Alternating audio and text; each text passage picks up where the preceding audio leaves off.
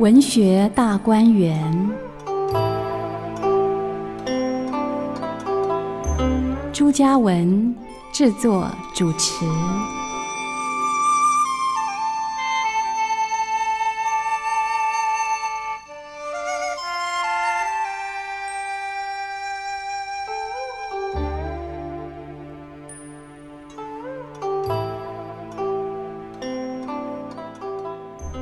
亲爱的听众朋友，各位国军官兵弟兄们，大家晚安，新年快乐！这里是汉声广播电台文学大观园，我是朱嘉文。呃，从今年元旦。这样的一个新气象开始，我们要进入到了文学的世界。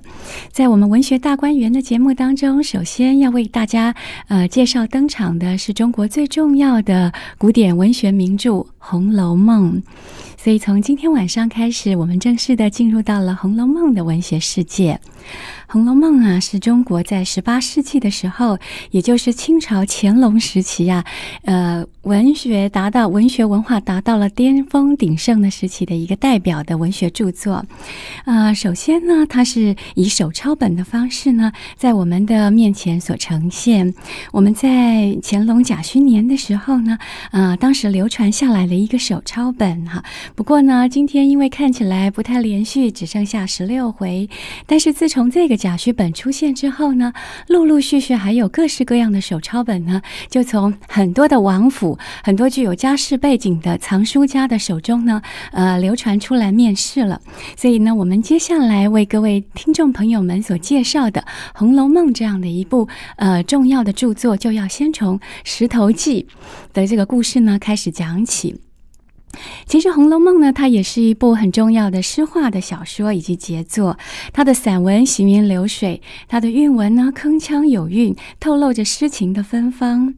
书中也有大量的诗词歌赋，就好像满天里面闪亮的星星一样。我们随时呢都能够呃截取一颗明亮的星星来看它发出了奇异的光芒。因此，在《红楼梦》这部书里头，随处呃翻阅，随处游走。随着大观园里头的人们，呃，四处的寻芳，呃，我们都可能够看到故事里头发生这个奇妙的这个异彩跟光芒。《红楼梦》的故事呢，以贾宝玉和林黛玉的爱情主线呢为主，讲述的是贾府盛极一时的大家族的兴衰，塑造了四百多位个性形象非常鲜明的人物，而且呢，故事当中透过了贾府里头的荣宁两府的呃两大这个支。线呢，做了这个兴亡衰败。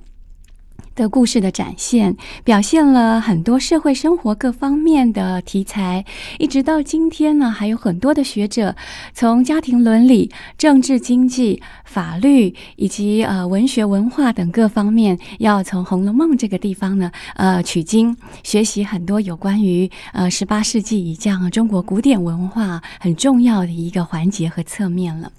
今天我们就开始进入到《红楼梦》的第一回，我手边呢，呃这。一会儿呢，开始呢，跟大家一起呃介绍的这个版本呢，是一个《石头记》的脂砚斋的汇评本。也许呢，在念书的过程当中，和听众朋友们手上的一百二十回的成高本呢是不一样的版本。但是听众朋友们不妨呢对照一下，来看看这在这个呃阅读的过程当中，我们来逐一细细的领会。曹雪芹在的写作怎么样的有一个啊逐渐发生了发展和变化。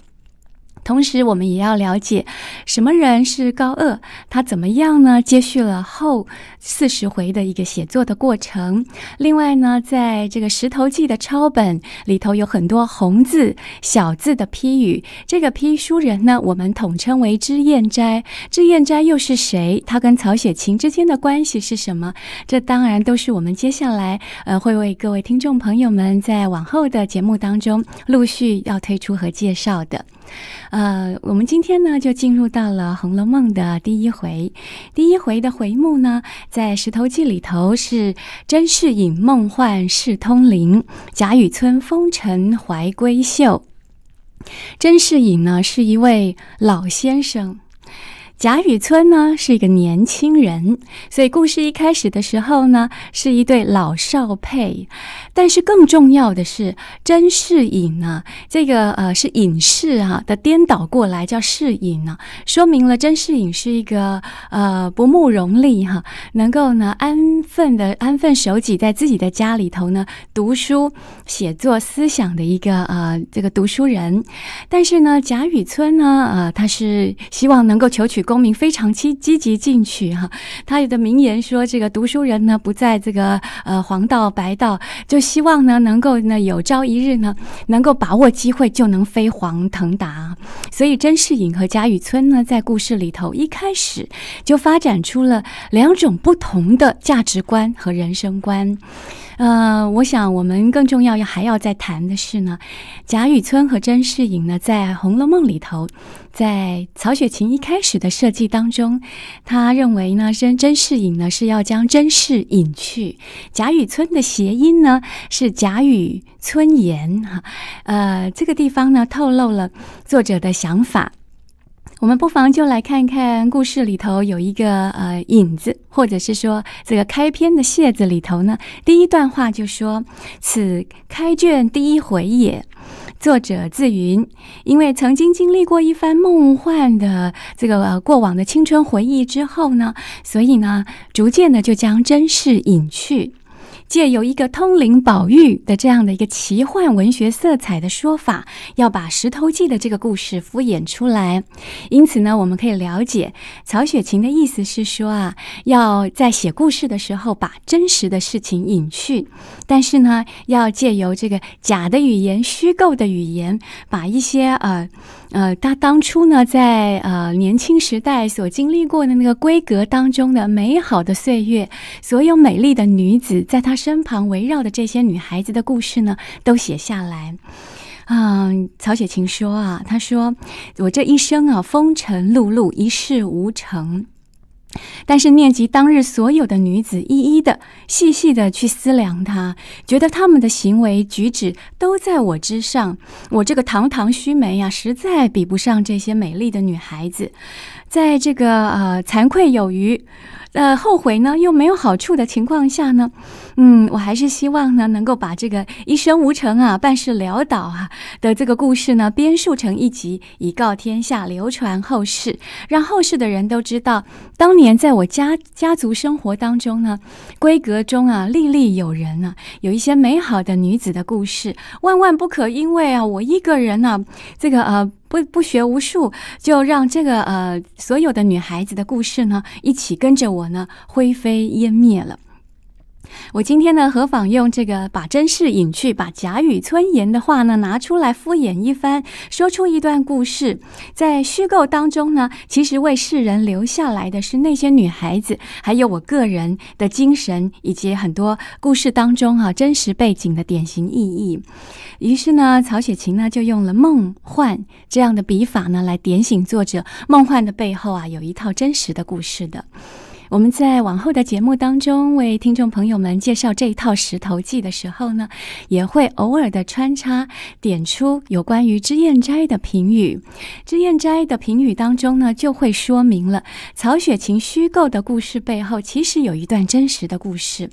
我们所有的听众朋友和喜爱《红楼梦》的朋友们何其有幸，不仅可以看到曹雪芹虚构以后的著作，还能够在这些小字的批点本当中看。看到当时与曹雪芹一起生活过的这些人，包括了唐村、松斋、松松斋、姬户叟、呃脂砚斋这些人呢，他们跟曹雪芹一同呃走过那样的时代、那样的岁月。他们在曹雪芹的文本之上呢加以批点，说明了背后真实的故事呢究竟是一个什么样的景况。所以呢，纪实与虚构之间呢拉开了一定的戏剧张力，将会是这一部书最有趣的地方了。啊，故事呢一开始点播，我们要我们注意到哈，呃，一开始的时候，故事呢，呃，有一个神话，这个是中国这个呃家喻户晓的神话故事，就是女娲补天的故事。曹雪芹运用了这个女娲补天，那么他告诉我们说，呃，从前呢，在大荒山无稽崖青埂峰上呢，有一块顽石，它其实是女娲呢，呃，要在这个天呢坍塌下来的时候炼石补天所剩下的遗漏的一块石头。这一块石头呢，高十二丈。方经二十四丈啊，这个顽石总共炼了三万六千五百零一块。这零一块就有趣了，零一块是曹雪芹虚构出来的。这零一块呢，是一个啊，单单的剩下了没有用的被遗漏下来的顽石。就这么一块顽石呢，自经锻炼之后呢，就能够通了灵性。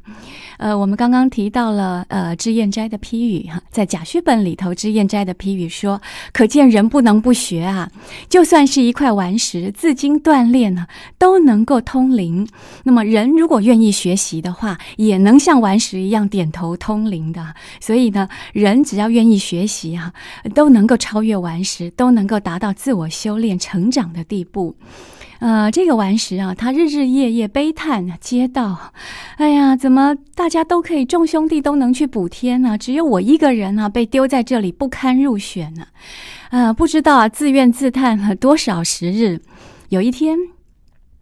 这个远远的哈，看到了一僧一道哈，也就是和尚道士哈，远远的而来。我们中国这个呃传统的哲学思想、文化思想里头最重要的三家思想就是儒释道。现在呢，我们看到了甄士隐、贾雨村，他们代表的是儒家。的正统人物，呃，也许隐，也许呢出世哈，这大家都是读书人呢最呃能够去胜任的哈，希望能够做到的事。那么另外呢，就是世道两家，也就是佛家和道家哈，他们是属于出世的，渺飘然出尘的哈，这个渺渺道人哈，茫茫大事哈，这样的一种呃虚幻的梦幻世界里头的人物，他们远远的呢走过来了，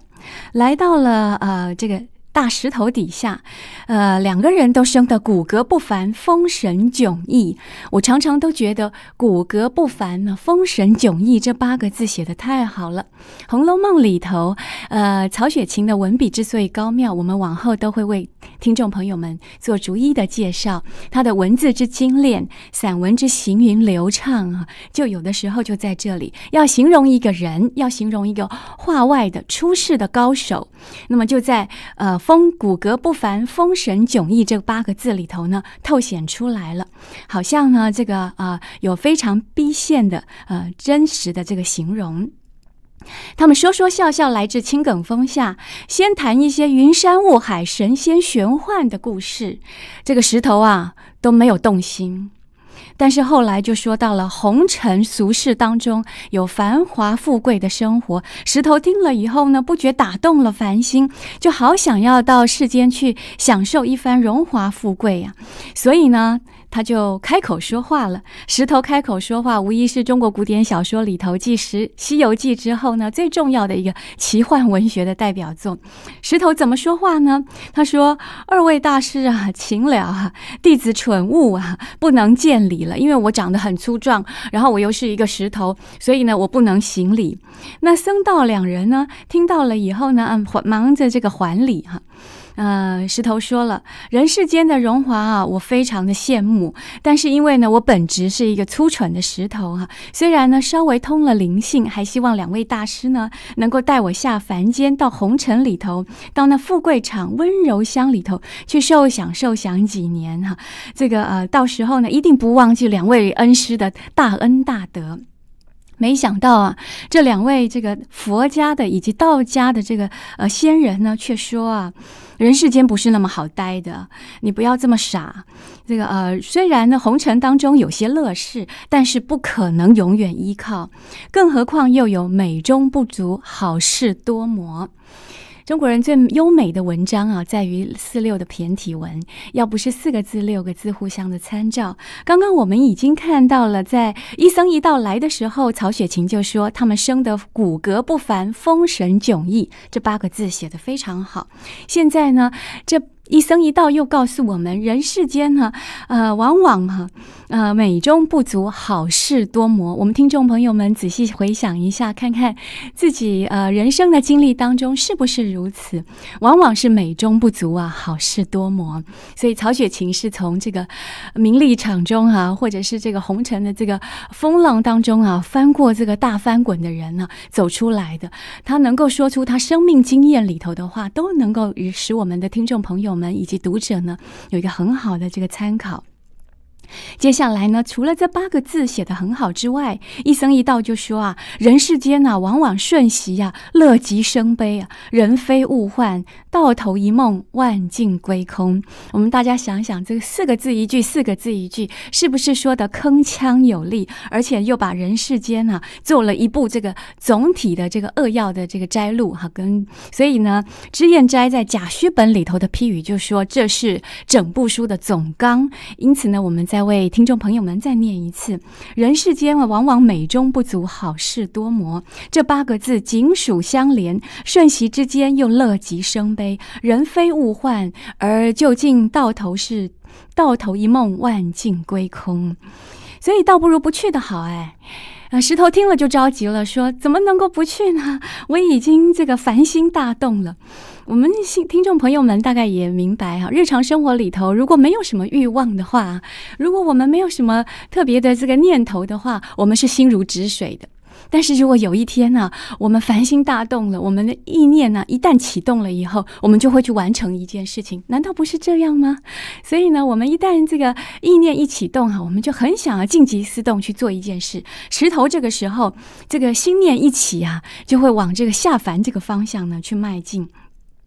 受了这个两位大师，一位是佛法，一位是道家的这个僧人呢的点拨跟指示呢，呃，石头呢希望还是希望能够下凡哈，在这个呃下凡到了这个呃繁盛的这个温柔之乡啊，富贵场中呢去经历一番，呃，在一僧一道与石头之间的这个拉扯与拉锯之间呢，呃，不禁不禁这个呃禁不住石头呢这个希望能够下凡，一僧一道呢又希望石头能够谨守。呢，在这个好好的在这个画外啊，能够继续的修炼。那么，究竟这个石头后来有没有下凡成功呢？大概是我们所有听众朋友们呢所关心的事情。究竟这个石头下凡了以后，和后来《红楼梦》里头故事里的贾宝玉之间的关系又是如何呢？我们在听一段音乐之后呢，再为各位听众朋友继续说书了。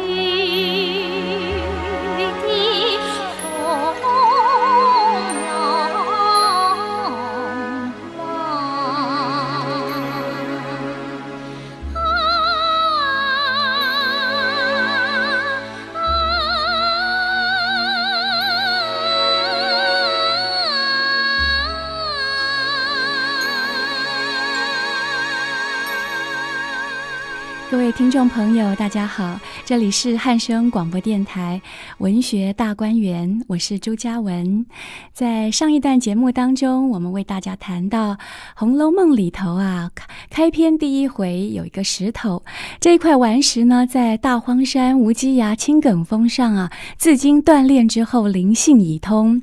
呃，有一个有一僧一道呢，呃，来到了这个大荒山这个青埂峰下呢，呃，谈到了人世间富。贵贵、繁华、温柔乡啊，是多么多么的优美哈！就惹得这个呃石头呢，这个大动凡心啊，希望能够下凡呢，去受享受享几年。于是他开口说话，要求这个呃和尚道士能够带他下凡。和尚道士呢，虽然劝阻，但是我们刚刚也提到了，这石头一旦起心动念呢，就很难呢，呃，回归到这个原本哈无欲哈无无求的这样的这个呃内心的这个呃心智跟岁月了。于是还是呢热烈的要求，希望能够下凡。这和尚道士呢就说了。像你这么样一个呃大石头啊，虽然说呢灵性已通，但是毕竟呢还是本质上还是奇蠢无比的，又没有什么奇贵的地方，啊，充其量呢呃不过呢让人家这个垫垫脚啊，当做垫脚石罢了。呃，如今呢这个我如果要帮你下凡呢，不总不可能带着这么大一块石头，像搬砖一样的帮你搬到这个人世凡世间呢，所以也罢了。我就大施佛法助你一助哈，不过将来啊，这个呃，这个这个这个到了人世间哈，呃，这个劫难呢，这个终须呢了结的时候啊，你还是要跟着我一起回到青埂峰下的，知道吗？啊，我们看《红楼梦》一开始的时候，我们已经约略知道贾宝玉呢胸前所佩戴的那一块宝玉，其实啊就是大荒山无稽崖这个青埂峰下的一块顽石。曹雪芹告诉我们说，列位看官呢，千万不要在意这个石头啊，只是呃我无意之间呢为为大家说的一个无稽之谈的故事哈，一切呢来自于文学性的这个呃虚构的话语。他也希望所有的听众朋友、读者朋友们呢，不要在意他这么样的一个荒诞离奇的想法。呃，这样的游戏笔墨呢，呃，诚然呢是曹雪芹的苦心孤诣。他告诉我们说，尽尽管呢是这个出世哈和尚道士啊出家人呢所说的话，但是呢，在这个神佛的世界里头呢，也不能够有这个欺瞒呢，或者是说尽管游戏哈不用负责任的。呃，于是呢，这个和尚道士就说了，将来啊，这个历劫回归的时候啊，呃，不能够赖皮，还是要跟着我们回来才行啊。呃，你说好不好啊？这个石头听了以后呢，感谢不尽。那于是呢，这个僧人啊，这个和尚呢，就开始念了这个符咒，大展幻术。将一块大石头登时呢，变成了一块鲜明的莹洁的美玉。大概多大小呢？我们想想看，一个小婴儿出生的时候，口中能够含的一块鲜明的美玉能有多大呢？所以啊，这个石头啊，就像扇坠子一样的大小，就像人们平常呢佩戴的这个啊呀折扇哈，折扇底下的这个啊配件一样的这样的一个扇坠大小啊，可以拿，可以观赏，可以赏玩，托在。掌中呢，刚好放在掌心中间的一个小圆圈。那么他自己，这个和尚呢，自己非常的感觉非常的好，他觉得他自己变化了这个把这个无比这个重。这个呃蠢笨的一个重大的一个顽石哈，变成了一个这么小小的晶莹可爱的，嗯，一块这个扇坠子一般大小的晶莹美玉，形体上呢也是一个可爱的呃形象了。于是他就很开心的说：“倒是个宝物了。”我们看到这个《红楼梦》的文章一开始的时候，出现了这么样的一个啊奇诡的显怪的文章哈，出现在读者的面前，可见曹雪芹的这个想象力非常的丰富。嗯，但是呢，他觉得啊，呃，这个和尚觉得啊，世间的这个宝物哈，呃，不仅仅是这个自然的这个大自然灵秀之气哈的展现跟结晶哈精华，同时还要有人文的气息，才会呈现出一个瑰宝的气象。就好像呢，我们呃有一块这个呃砚台哈，这个是呃大自然的优美的石头，但是如果上头没有文人呢，捐上几个字。那就不成为这个呃人世间的优美的宝物了，所以呢，这个这块通灵宝玉上头必须也刻上几个字，方是这个呃奇物啊呃，因此呢，他就在这个呃通灵宝玉上头呢刻上了几个字，把它带到了呃人世间来。所谓的人世间呢，就是吸到了这个昌明隆盛之邦、诗礼增荫之族、花柳繁华之地，去温柔富贵之乡啊，去安身乐业。呃，到了这个地方呢，石头听了以后非常的开心，于是又说了：不知道弟子赐给呃，不知道弟子呢能够得到大师的什么样的这个呃奇处啊好处呢？啊，这个和尚呢他说啊，这个天机不可泄露啊。嗯，我不能够告诉你你天生的禀赋是什么，我也不能告诉你我要带你去哪里。反正你到了以后就知道了。你且莫问，日后自然明白。曹雪芹是一个非常明白的人，他告诉我们说啊，这个人呢，天生的禀赋往往啊自不是不自己不会这个啊呃是。强势这个天生的禀赋，譬如说一个人他很有语言天分，一个人很有音乐天才，一个人的数理这个能力很强，往往不自视，往往不并不觉得这有什么了不起的地方。往有的有些人呢，呃，常常也不不不知道自己这些呃天赋的呃这个灵明的这个秉性呢有什么好处。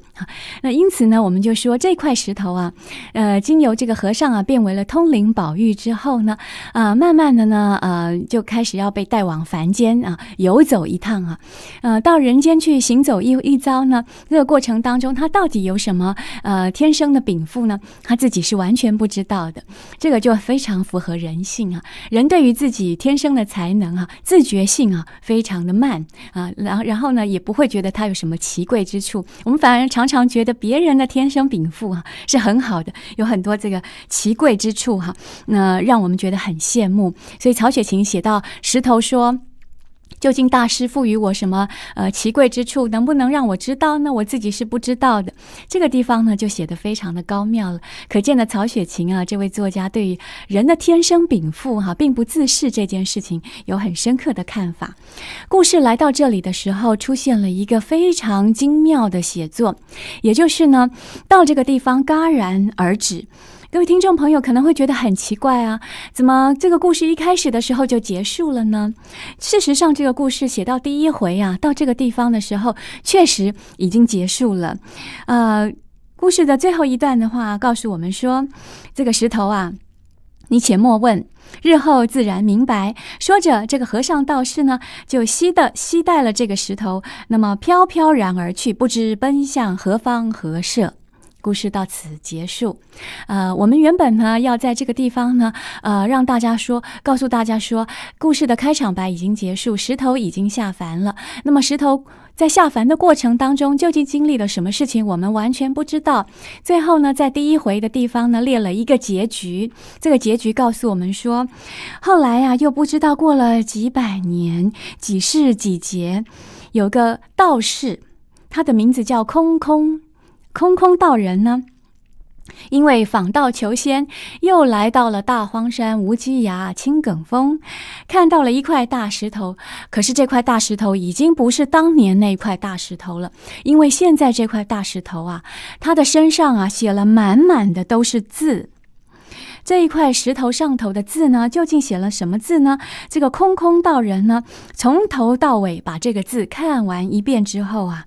唉。有了很深的感叹，原来啊，这个从前呐，这块石头啊，被这个和尚道士啊吸到凡间去游历了一番，游历一番结束以后呢，呃，又回到了这个青埂峰上，呃，然后他就把他这一生啊经历的过的故事都写在他这块石头的身上了。看完了以后，真是叫人无限感慨啊。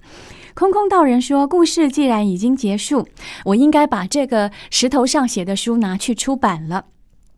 我应该把它传抄一部，带到凡间呢去出书。但是呢，我有这个呃困难哈，呃，因为呢，这个困难点在于呢，这一个石头上写的故事呢，一个没有朝代。”第二个呢，没有这个英雄帝王将相的这种伟大的事迹，这个我恐怕就无能为力。抄下来恐怕也没有人要看了。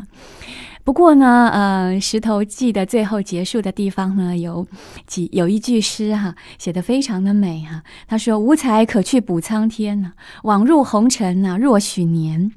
此系身前身后事啊，欠谁寄去做奇传呢？所以石头也是希望有人能够把他的故事抄下来，能够拿到凡间去流传的。于是石头又开口说话了，他说：“这位道士啊，这位道长啊，你不知道，其实啊，这个嗯。”世间呢有很多很多的故事啊，呃，都不是这个真正的借由哪一个朝代啊、哪一段历史事件去说话的，哪一段朝代、哪一段历史事件去说话，不过就是说的呃，这个人世间哈，这个呃生命中的道理。你你今天拿我的故事呢，你补一个唐代，补一个汉朝也无所谓呀。更何况你刚刚提到说我的故事里头没有这个英豪，没有帝王将相啊，那又何必呢？哈，在我的故事里头啊，有很多奇奇特特的女子哈。这些美丽的闺阁中的才女呢，她们的故事啊，也不亚于这些帝王将相了。所以呢，如果你愿意啊，拿去这个呃呃人世间呢哈，去传世啊，就做出版呢，其实有很多人会喜欢看的。今天啊，我们所流传下来这些拜官野史啊，这些文学小说里头啊，有一些风月笔墨。有一些色情小说，有一些才子佳人的故事啊，那不过都是千篇一套的，都是有一个套数的。一开始的时候呢，这个呃才子佳人一见钟情。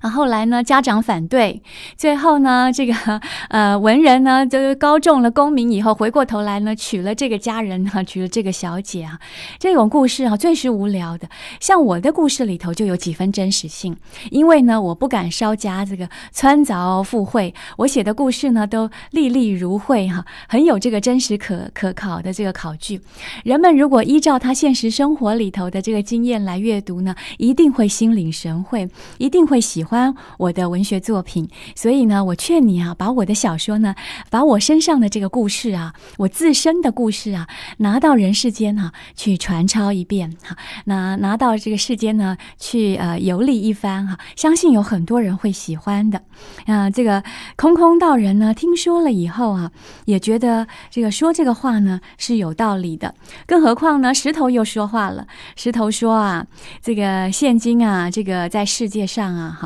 人们呢，就是为了这个衣食所累啊，每天不停的这个为了生活所所需呢去赚钱，赚饱了钱以后呢，大家又开始呢这个寻欢作乐，这个贪淫恋色。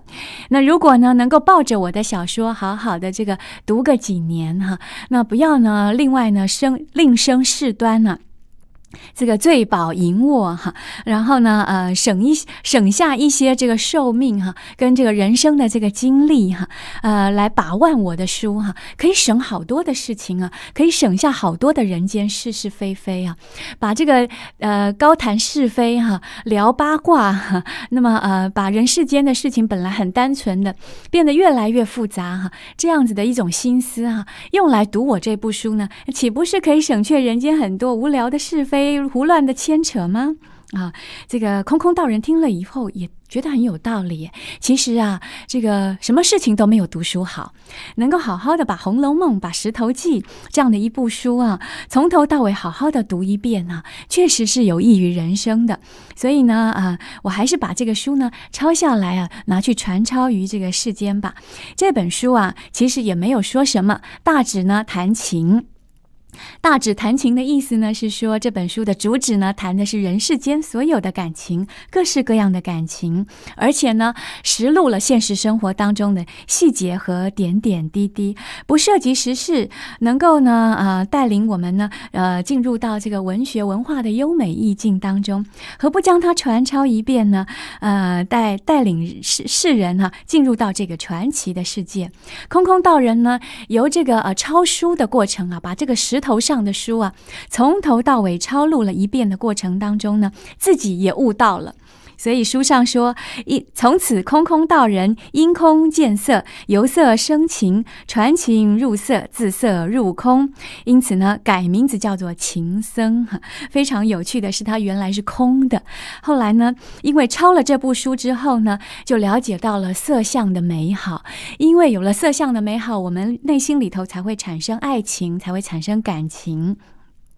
看到了这个感官经验，体会到了色相的美好，而有了感情以后呢，更加的能够领略到一个这个呃你所心仪的对象的姿色哈。所以在这个呃色跟空之间呢，呃这个色空的轮轮回这个相生的过程当中呢，它自色入空，最后呢又回到了空哈，最后又悟了空。悟他真正的得到空这个道理，并不是因为他的名字叫空空，而是因为他抄录了《红楼梦》。梦从头到尾把这本书《石头记》抄了一遍之后，他有了人生的阅历和经历。这个时候，他才真正知道什么叫做空。他进入到了这个情僧的这个阶段。哈，于是呢，《石头记》呢，把《石头记》要在传抄到人世间的时候，改名叫做《情僧入》《情僧录》。